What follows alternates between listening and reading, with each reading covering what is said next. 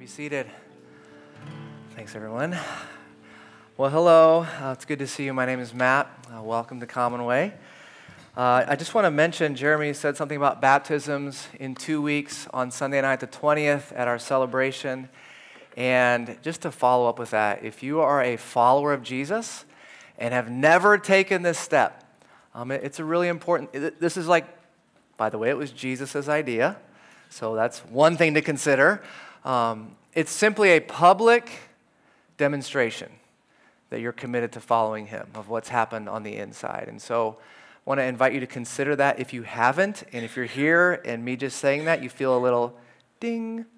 Okay, that, that could be could be God, okay? So he often does speak to us and he's gentle, right? And so just don't don't ignore that uh, too quickly. It's open to middle school students on up, and then next Sunday after both services in this room, uh, there's going to be a short meeting that Lisa's going to lead to talk about what it is, why we do it, and if you have any questions. Um, so I invite you to, to come to that if you're thinking about it.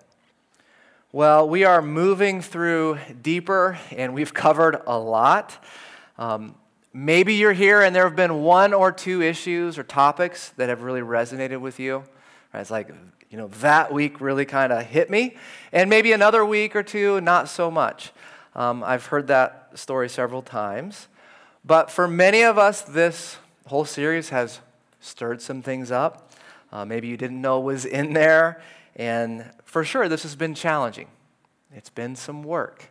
And if you think listening is hard work, you should try preparing for these sermons, okay? It's, it's, I've been drained at times. But many of you, you're following along in your participants guide, you're journaling, you're reflecting. Lots of you are processing, sharing in a small group. And I just want to remind you it is hard work, but it's worth it. And we've heard so many stories, and I could share my own of, of insights or of steps people have taken. I, I think even the word breakthrough for some of us is actually not too strong of a word. So, that said, as we approach the end of Deeper, we've got a few weeks to go.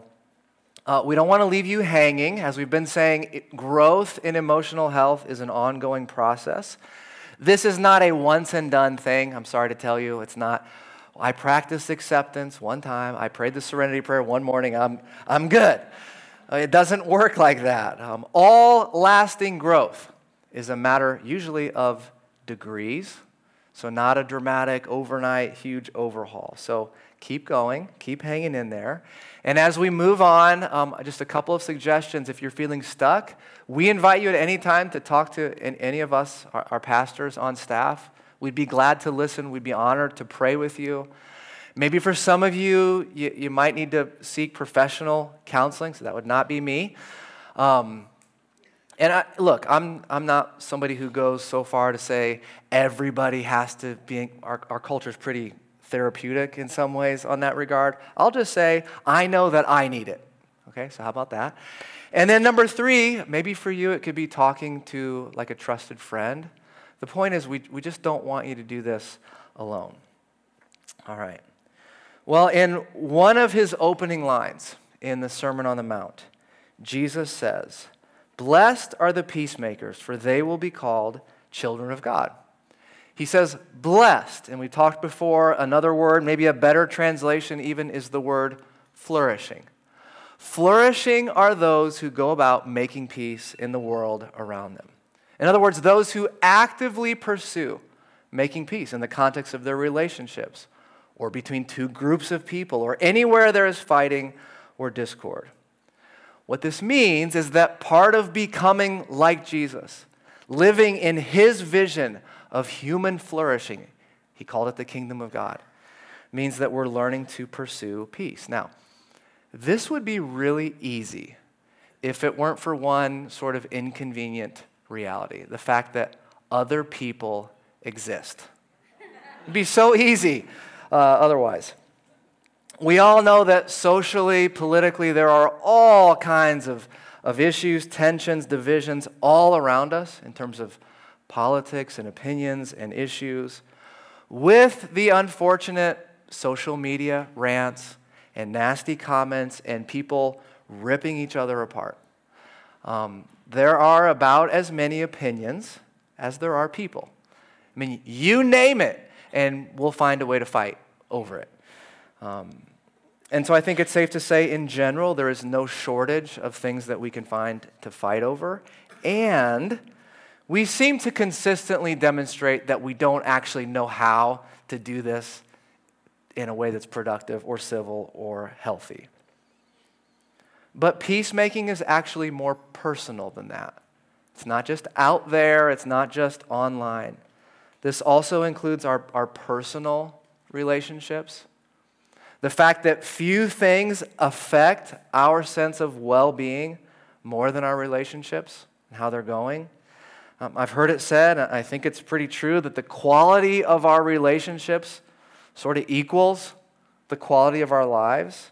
I mean, if your relationships, your friend, roommate, spouse, significant other, coworkers, if those are going well, you tend to have a sense of generally of well-being, of peace. I mean, if you're getting along with the people around you, you breathe a little easier, you're less anxious, like life is going all right.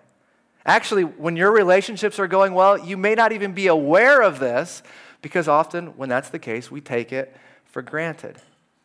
But when something's off in one of our close relationships, someone at home, someone you work with, you spend a lot of time with this person, if there's tension, if there's this undercurrent of misunderstanding or, or hurt feelings or frustration, if emails have been exchanged, words have been spoken, doors have been slammed, I mean, doesn't, doesn't that color everything for you. Like you, you can't sleep as well. Your mind won't stop churning. We have this knot in our stomach. It, it just weighs really heavily on us. And so, a lack of peace in any significant relationship will ultimately threaten your overall sense of well being, your overall peace. Now, here's where this gets interesting. We all have different responses to these tensions. We handle it differently based on our upbringing, based on our personality, our wiring. Some of us, when it comes to conflict, we really don't like it. We avoid it like it's the end of the world. We, and I won't make you raise your hand because that feels like a conflict. Uh, we retreat, we disappear, just make it go away. Meanwhile, we bottle up our hurt and our resentment where it sits quietly, smoldering beneath the surface, only to someday erupt or show up uh, and something gives. Others of us, it's almost like we enjoy conflict. In fact, we don't even know we're in an argument. I, why are you upset? I thought we were just talking. Uh, some of us, we get really passionate in, when this happens. We get in there, we make our point, uh, we outline our argument with supporting graphs and slides. Uh, because we're right and we know it. And just give me enough time. I'm sure I can help you come around and see the light. Which, of course, of course, drives the conflict avoider deeper and deeper into their cave of ice. Okay. My point is, we have two very different, often, approaches. And here's the really fun thing if you're married, chances are you married someone who's the opposite of you in this area, just to keep things interesting, right? Look again at the word Jesus uses. To the conflict avoiders in the room. Notice that Jesus doesn't say, Blessed are the peace keepers. No, he says, Peacemaker, which is like active, intentional something you deliberately set out to try and do. So it's not passive, it's not sit back and hope things just go away on their own. Blessed are the peacemakers, not blessed are the peacekeepers. And to the people ready for the next fight, let's get in there and hold nothing back and bring it on. You realize that being right or making a point is not the same as making peace. In fact, you may be acting in a way that virtually guarantees you won't get the peace or the resolution you're looking for. Many of us have a story about a relationship in our past that's been strained or broken. Many of us, most of us, have some place of relational pain a marriage, a close friend you don't talk to anymore, a coworker. And we think of this person, we think of this relational loss, and our heart just sinks. Some of us have someone we hope we don't run into. And so, my question is there, is there anything that we can do to avoid this kind of relational shrapnel? Or, at the very least, decrease the odds of it happening again in the future? Because we all want more peace in our relationships. Now, the good news is this being a peacemaker is actually something we can all grow in. This is something that you and I can become. Like all growth, doesn't happen automatically. We have to decide, we have to commit to it. And then we have to have the courage to take some steps in this area that perhaps left to our own devices we wouldn't otherwise take. Uh, the Apostle Paul says in Romans 12, and hopefully by the end of this, we all have this memorized. If it is possible, he says, as far as it depends on you, live at peace with everyone. Now, you might expect the Bible to say something like this. And I want to say, Paul, that's easy for you to say, but you don't know who I have in my life. Like, what about the family member who posts political stuff on Facebook that is so contrary to what I believe, I don't even know where to start? Or, I bet you didn't have a roommate, Paul. I bet you didn't have a really difficult coworker. Uh, what about that person who chews with their mouth open? I mean, live at peace with everyone? That sounds lofty, it sounds great, but hello, that is so not the real world. Paul, you don't know who I have to live with here. I've joked before, this is why romantic comedies are so short. Because if they went a minute longer, they would run into another conflict and then another, and it would go on like that forever, and it wouldn't be romantic or funny. It would be like real life. I think the hardest thing for us to grasp about these words is actually who said them, who they're coming from. If we could begin to grasp, really, the, or understand how much relational friction and tension Paul had in his life, and yet he still said this, it makes this a lot more meaningful. Remember that Paul was a man who, in his former life, had persecuted Christians. He was out to get anyone who called themselves a follower of Jesus. He even oversaw the death of, of believers. And then, as we know, in a moment, his life flipped. He went from being a, a hater of the church to basically a pioneer in the church. And the way that we tell the story, looking back, like, wow, Paul, way to go. That's so cool. You stopped hating people. You stopped persecuting. You, start, you started trying to actually help people. That's awesome. But I don't think we can overestimate how challenging this had to have been for him in those relationships, the people who knew him before and after. Acts 9:26 has this kind of understated line. It says, "When he, Paul, came to Jerusalem, after this change, he tried to join the disciples. Uh, hey, can I be in your small group? but they were all afraid of him, not believing that he really was a disciple. Of course, they were afraid.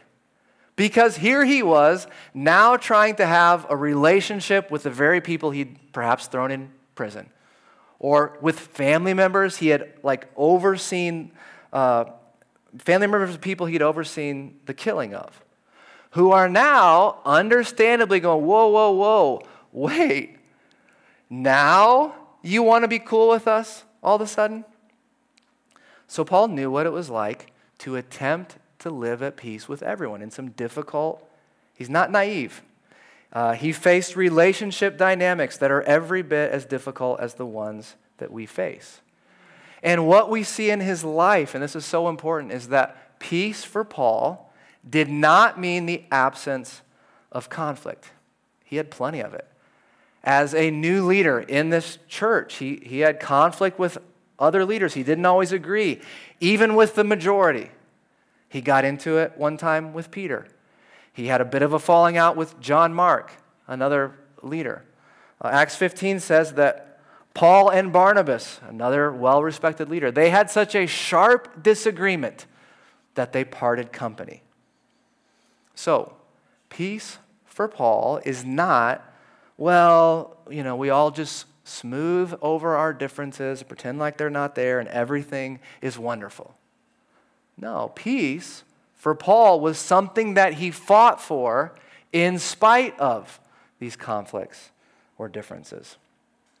Now, Paul throws in a couple of really important phrases here, sort of some qualifiers, and I want to make sure that we're clear on what he says. The first one is this don't get too excited just yet. He says, if it is possible, live at peace with everyone. Aha. There it is. I knew it. I'm glad you said that, Paul, because my husband, my wife, my in law, my coworker, it can't be done. I've already tried. But of course, part of this is Paul saying, hang on, it, it actually just might be possible. And again, Paul had lots of people in his life he, he would have never would have thought it could have worked out. And he'd experienced almost the miraculous in some of his relationships. And so he says, I'm just telling you from personal experience, I have some relationships, like healthy ones, characterized by mutuality, by kindness, that I never would have expected. And so that's the good news. It just might be possible. But it might not be possible. And maybe you have people where you'd say, you know what? Look, I've tried, but it hasn't gone very well. And if I knew something else to do, I would do it. Now, there's more to this because Paul adds a phrase right in the middle of the command, and this, I got to tell you, is the kicker. He says, if it's possible, as far as it depends on you. In other words, I don't know if it's going to be possible. But again, Paul, I've seen situations where I didn't think it could ever happen, and it's happening. I have other situations where I would have thought we could have worked it out, and so far, that hasn't been the case. But Paul could say, I have done everything that I can do to pursue peace with every person in my life. As far as it depends on you. I hate that. That's a really powerful phrase, especially the you part of that. Because for most of us, if you're like me, whenever there's tension, whenever there's friction, where do you spend most of your energy? On the other person, of course, on getting them to change. All of our energy is if you would communicate better, or apologize, or start being more or stop doing this or whatever, then we could have a relationship. And Paul says, I'm just telling you, if it's possible, as far as it depends on you, which means it means we've got to do this uncomfortable thing. And we've got to stop and say, maybe we need to talk about what depends on me. What can I do about this? He's saying, before you worry about them, you need to focus on you. You do what you can do. Nothing more than that, but also nothing less. And we don't want to think about this. This is way too personal, and it's a lot easier to talk about them. So now that we've gone there, let's just do it, okay? It raises this question what depends on you? In that relationship, or here's the situation, this is what is going on. What in all of that, and it's very complex, I realize, what depends on you? And here is, I think, the genius of Paul's statement here. Not always, not 100% of the time, but many times, maybe even most of the time, the answer to this question is more than I want to admit. Here's the challenge. Again, in most cases, not all, in most cases, we have a tendency to prematurely convince ourselves that we have done everything that we can do. We've already done our part. In fact, you know what? I've done more than my part. I mean, haven't you said that in an argument? What else do you want me to do? Okay, that's just me. Uh, but we, we switch to a posture, having convinced ourselves, maybe prematurely that we've done this, to okay, well, now they are being unreasonable. They're acting irrationally. The rest is on them. This is why this question what here depends on me? What role do I play in this conflict? It's such a powerful question. It's actually the key to having more peace in our relationships. It's how we pursue peacemaking, like Jesus uh, talks about. A couple weeks ago, on one of these really nice fall days that we've been having, I'm having dinner with the kids, and we're sitting there, and Silas, my son, goes, I think I'm to ride my dirt bike after dinner. And I go, correction, my dirt bike, but yes. And I said, okay, that's fine. And they've been riding because the, they've harvested all the fields around our house. And so they kind of take off, him and his friends, and they ride through the country. And I'm not even sure I want to know what they're doing. But he can ride to his buddy's house like a few miles away, and they're having fun. And I said, okay, that's fine. It's 6 o'clock. It gets dark at 6.49. Be back before dark. And by the way, I did ask him for permission to share this, and he said, Yeah, pay me $20 and it's yours. Uh, so I told him to be back by dark. And I kind of get busy doing something else, and I notice it's almost dark, still no Silas. And I kind of keep going, and then I realize it is pitch black outside. And I'm looking at my watch, I'm getting mad, not blood red mad, but I'm starting to spool up a little bit. And I, am waiting, waiting, and like, this is okay, what am I to do? 7:40 he walks through the door and says, "Hey." And I go, "Hey. hey. You are in trouble." He's like and he was surprised and I told him and I I said, "Look, it's been it's been nautical darkness." Which is my favorite phrase. For 30 minutes. It's not a surprise. This is, this is self evident. And I said, You're in trouble, and I need to because I'm upset. I need to think about it and take, and I'm going to come back and you're going to have a consequence. And, and I did do that.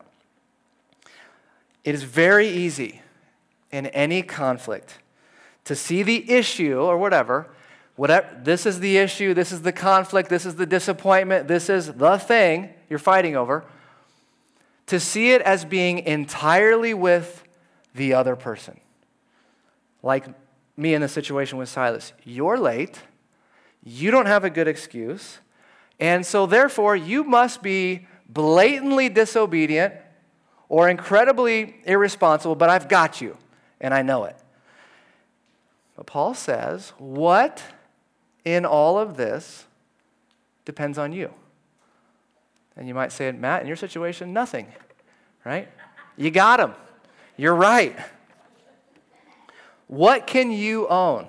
Where can you say, okay, okay, this piece depends on me. It may not be the whole thing, it may be a very small part. That's great. It's, the point is that it's something. You're right. I promised that I would do this. I said I would, and I didn't. What I said was hurtful. I can see how I got a little defensive. I can see how I kind of made some assumptions about what your intent, and I kind of went off to the races from that. This is the part that I can own. This depends on me. I kept thinking about what happened with Silas, going, okay, what depends on me? Because it seems like nothing. And then, but I got to preach about this sermon in a couple weeks. So, and I, I, gave it some time, and I realized it's not like him at all to deliberately disobey me. He's actually pretty responsible for a kid. And I thought, you know, the truth is, that's always a good question. What is, what's the truth? What's like really true? And the truth is, I could actually think of three or four times in the past month where he has asked me to do something, and to be honest, in the moment, I just didn't have the energy to think about it, to consider it. And so, a handful of times, I've kind of half heartedly been like, oh, no, because it was easier. So, not like, no, this is dangerous or here's why, but like, ah, more like, no, I don't know, just don't do anything dumb. And then he kind of went on and did some version of that or pushed the line a little bit. And then he told me about it after. I was like, hey, buddy, that's great. It wasn't dumb and that's cool. It worked out, you know. It's like totally no big deal. And I realized I have not been very clear on saying what I mean. It's me. Hi. I'm the problem. It's me. it's from the new Taylor Swift. Anyway. And so, I, three or four days later, I told Silas about this. I brought it up, and I, I said, listen. And I, he, he had the consequence still. It wasn't like severe. But I said, you know what? That part is on me. I can own that. I can see how it would be confusing when I really mean something, like be back by dark, and when I'm just saying, I don't know, don't, don't bother me right now, whatever, just don't do something dumb. That would be confusing. Instead of saying, I need more time to think about it. So I will work on being more clear so that you can know what to expect. And he said, Thanks, Dad. Yeah, you have done that, and that would be really helpful. And in this moment, our trust and our connection was deepened. The reason that this part, again, owning your part, not necessarily the whole thing, the reason this is important is because whenever we have conflict with someone, the temptation is to build the case on why we are completely right, they are completely wrong. And then we focus on the part of the story that confirms that. And then we basically diminish or brush aside the things that detract from that. Simply admitting, I can own this part. I wasn't actually very clear. That was hurtful, what I said. I got defensive. I made some assumptions. Simply owning that. I should have talked to you first. You'd be amazed at the effect that that could have when things get tense. It's like this pressure valve. The, the temperature of the conflict goes way, way down when we are willing to own what we can own.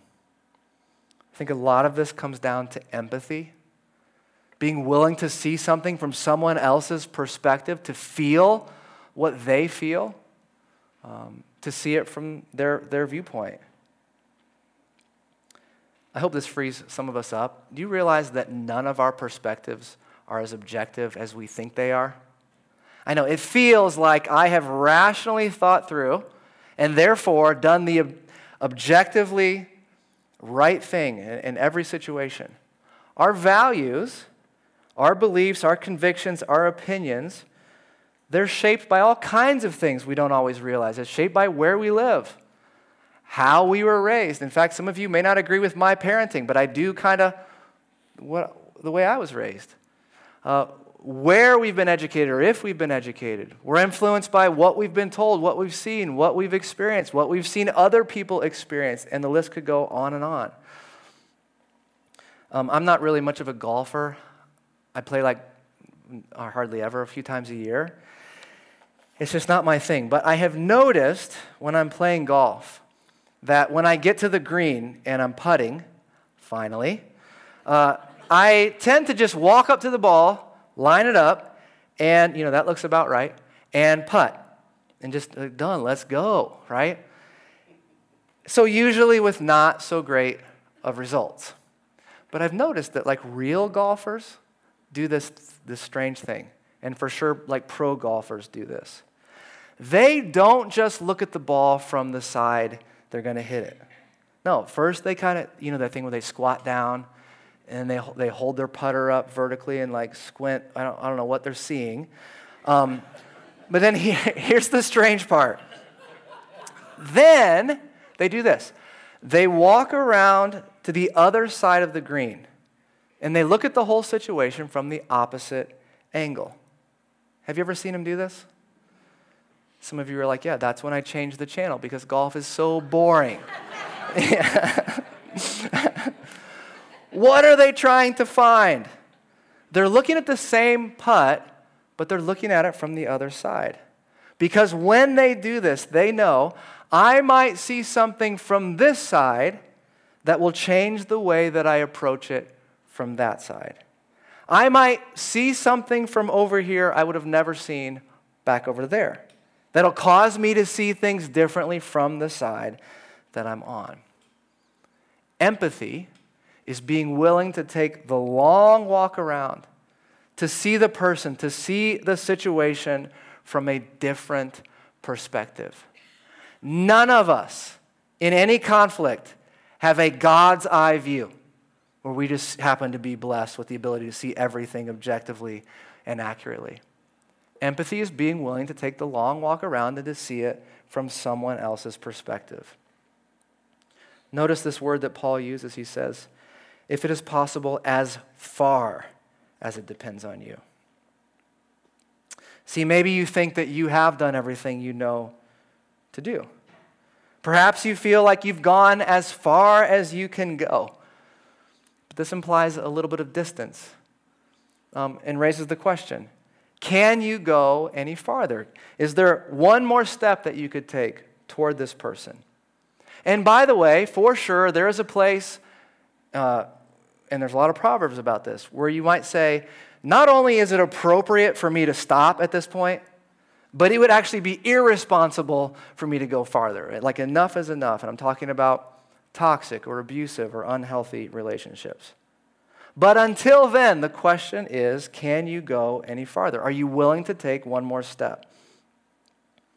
Some of us might be in a place with someone where it's like, if I knew to do any more, I would do it.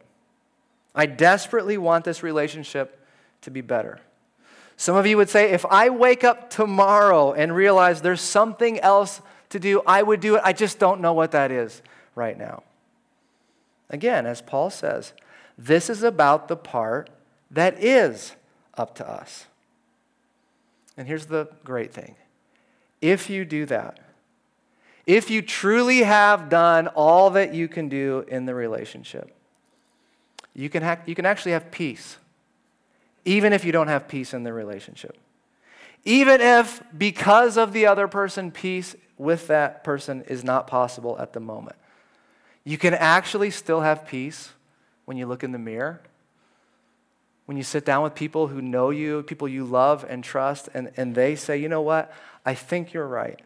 I think you've done all that you can do, at least for now. Here's the bottom line of all this.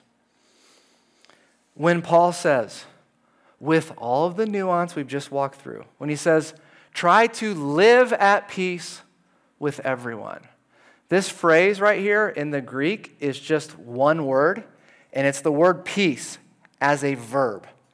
We don't use peace as a verb, hence the phrase. In English, it would be like piecing with everyone. Um, the point is that he's describing a way of life. He's not describing a state of being, a passive state. This is a posture. This is a deliberate action living at peace actively with everyone. And Paul knows, yes, there's often a cost involved. And I know that's a risk, and Paul experienced this firsthand. It will definitely cost you because this is deliberate action. It will cost you time. Could cost you energy. Ironically, this could actually cost you a few relationships. Uh, Pete Scazzero says it this way True peacemakers love God, others, and themselves enough, and I love, I've been thinking about this phrase, enough to disrupt false peace. You can't have the true peace of Christ's kingdom with lies and pretense. They must be exposed to the light and replaced with the truth. See, some of us have relationships where, yeah, there's peace as defined by the absence of external conflict But beneath the surface, there's hurt, there's resentment, maybe misunderstanding, rotting beneath the surface. And it's actually a kind of false peace. And you can maintain this false peace if you don't say anything. If you're not honest, or perhaps if you um, allow your own integrity to be diminished, you can maintain the false peace if you don't love the person enough to bring it up or you don't care about the relationship enough to take this risk. And so the irony for some of us is that pursuing peace for you might actually mean choosing some conflict. And again, I want to be clear Proverbs remind us there are some people who are so volatile or unhealthy, it's actually unwise to have these conversations with them. Hopefully, though, that's the exception might mean pushing into this. For others of us, again, the, the people who just love to get in there, pursuing peace for you might mean giving up the need to be right. It might actually mean backing down, being willing to take the long walk around and to see it from someone else's perspective because you don't have a God's eye view. This means, for me, uh, forgetting about, and I'm just going to say this in case there's one person in this room who's like this, forgetting about, quote unquote, what really happened. Well, that implies I have a God's eye view on all the facts and all the information. Forget about that. Your memory is not as objective as we think. It means taking a breath, trying to see it from their perspective. I do want to mention that the other reason this is important how we pursue peace as Christians actually has implications way beyond our relationships and our own sense of well being. Jesus basically says in John that our ability to be at peace with one another it's actually evidence that the spirit of God is at work within us. It's actually evident that he is making us different from the world. Do you realize when Paul is writing this, one of the main reasons he's writing Romans to begin with is he's trying to help Jewish followers of Jesus and Gentile followers of Jesus in Rome not kill each other. That's the whole point of Romans. Um, and you can't even imagine the social, the religious, the cultural differences that these two groups had. You had the church, all these diverse groups of people mixed together rich, poor, slave, free, Gentile, Jew, kosher, non kosher. I mean, can you imagine? You think the things we fight about. Can you imagine the, the conflict that that would create? And yet, as the church was launched, as it expanded. It did so because it was driven by a larger purpose. The point was not that people agreed on everything. The point is that they were unified in their purpose. And so they were able then to go out with one message Jesus is the Messiah, He's risen from the dead. We have one goal to make disciples together, period. Somehow they did this in the midst of or in spite of their differences. And they didn't always get this perfect. You see this in the letters of the New Testament. I am sure that tempers flared at times, that forgiveness at times had to be extended. But they gathered in homes, focused, unified on Jesus. They pursued peacemaking. Because again, they knew it wasn't just for their sake, the mission of Jesus was actually at stake. They knew that their commitment to love each other in spite of their differences. That would actually be a primary factor for a watching world and whether or not people would even listen, would even entertain the notion that Jesus was who he said he was. They saw those two things as going together. We have an election coming up this week. I don't know if you knew that. Um, again, peacemaking does not require that we agree on everything. I just want to say that now because there are people in this room, people you gather with and you greet and you say hi and we worship together and they're going to post that thing on Facebook you disagree with and you're going to be you are worshiping by people around with people who you're going to go to the, the poll, the place, wherever you do that, do that. And someone here you worship with is going to vote for the other candidate and cancel your vote out. That's a nice thought, isn't it? Welcome to church. Um, how we treat each other in these moments, it's actually part of our witness. It's part of what makes us different. Can you imagine how our reputation as Christians, this is an opportunity, how it would change uh, in the world if, if we could get this right?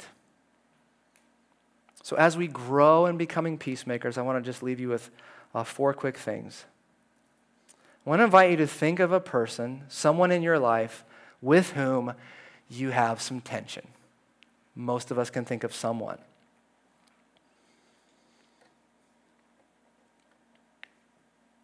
The first step is to ask Jesus, to come before Him in prayer and to say, God, is there anything you want me to own in this? Might be a little tiny piece of the pie as far as it depends on me. So, Lord, is there something that you're asking me to do, a step you're inviting me to take? And yes, God, I've been the one to take the step the last 10 times in a row, but nevertheless, are you asking me to do it again? I think this is really important. Some of us have issues with people, hurt, tension beneath the surface. The relationship is suffering, and yet it's possible that person has absolutely no idea because we've been maintaining a false peace. Do I love the other person enough? Do I care enough about our relationship to pursue making actual peace? God, is there anything you want me to do? And maybe the answer is no, or not right now. Second, we prepare our heart. This is asking God, is my heart right? God, help me not to go into this with the goal to try and win or be right or make a point or whatever. Lord, help me to go into this with humility, with trying to empathize, trying to take the long walk around to see it from their perspective. Help me to go in open to the fact that I might be wrong, that maybe I'm making some assumptions. So I go in with curiosity, with openness. I'm ready to listen. James says, be quick to listen, slow to speak, slow to become angry. We often do the exact opposite. That means going in and before you have the conversation, you have done like the, the, the difficult soul searching work of what part of this is on me? What can I take responsibility for? And then we initiate the conversation. And I will say, most of the time, face to face, much as we hate it, some of us, is best. Um, we don't realize how much of our communication comes through in our tone of voice, our body language, and these are things that you can't pick up on in a text or uh, an email or whatever. All caps and exclamation points means different things to different people, it turns out. I hear screaming. You know, in the Bible, of course, they only had back then two options. They could write a letter and send it with a horse or whatever. Uh, because of the distance, or they could talk face to face. I find it fascinating. We have whole letters in our New Testament. Think about what this means. The letter of, from Paul to Philemon. It's a personal letter, has nothing to do with you and me at all.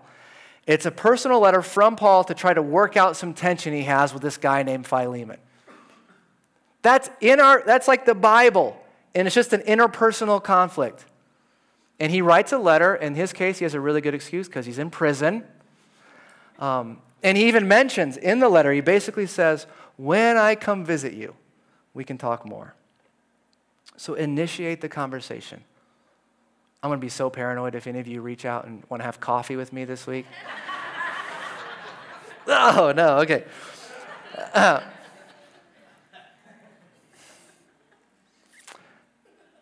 but please do, right? More often than not, what I have found is that actually taking this step will deepen your relationship, your connection, the level of trust. When someone does this, they take the initiative to lovingly, with kindness, confront me.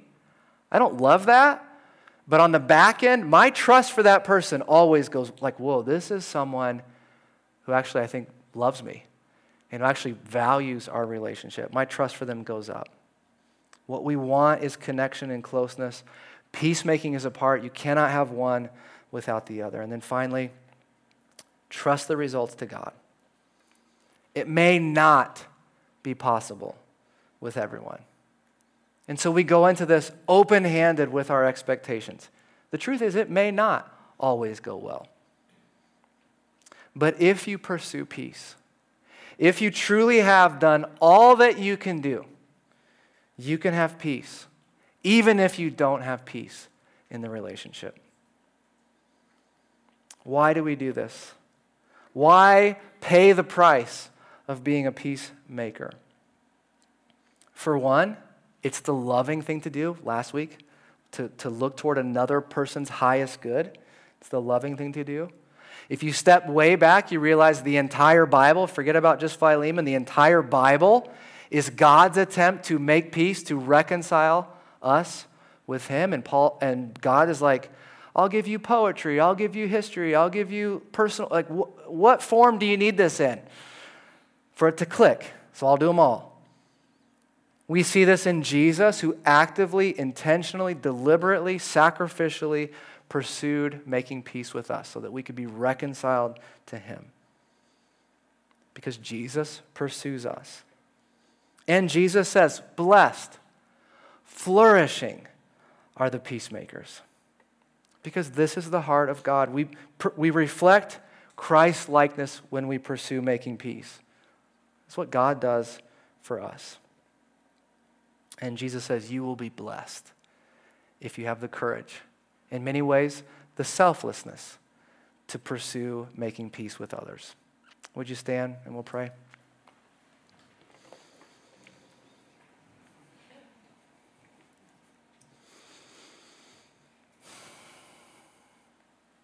Uh, Father, we ask for your grace and your wisdom and your strength. As each one of us, I hope we, we're taking a little more seriously what you're calling us to do in being peacemakers with the people around us.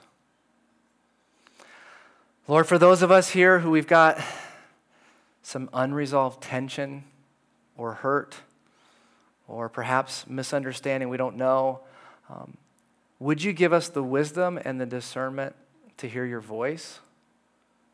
To know what it is you're calling us to do actively to pursue peacemaking? Lord, help us to proceed with the humility that you demonstrated, the way that you treat us. Help us to be open, to be willing to be wrong, to be willing to own our part, to see things from someone else's perspective.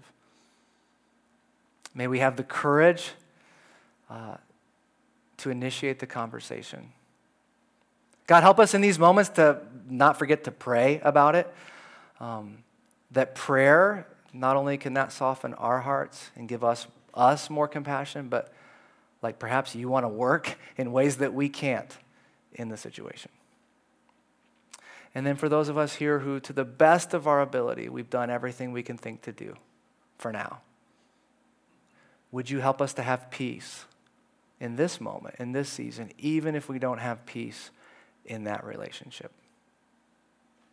It's in Jesus' name that we pray. Amen. Well, as you go, may you have the courage to do the hard work of peacemaking. As far as it depends on you, may you do everything you're being asked to do. You'll be blessed if you do. Have a great week, and we'll see you next Sunday.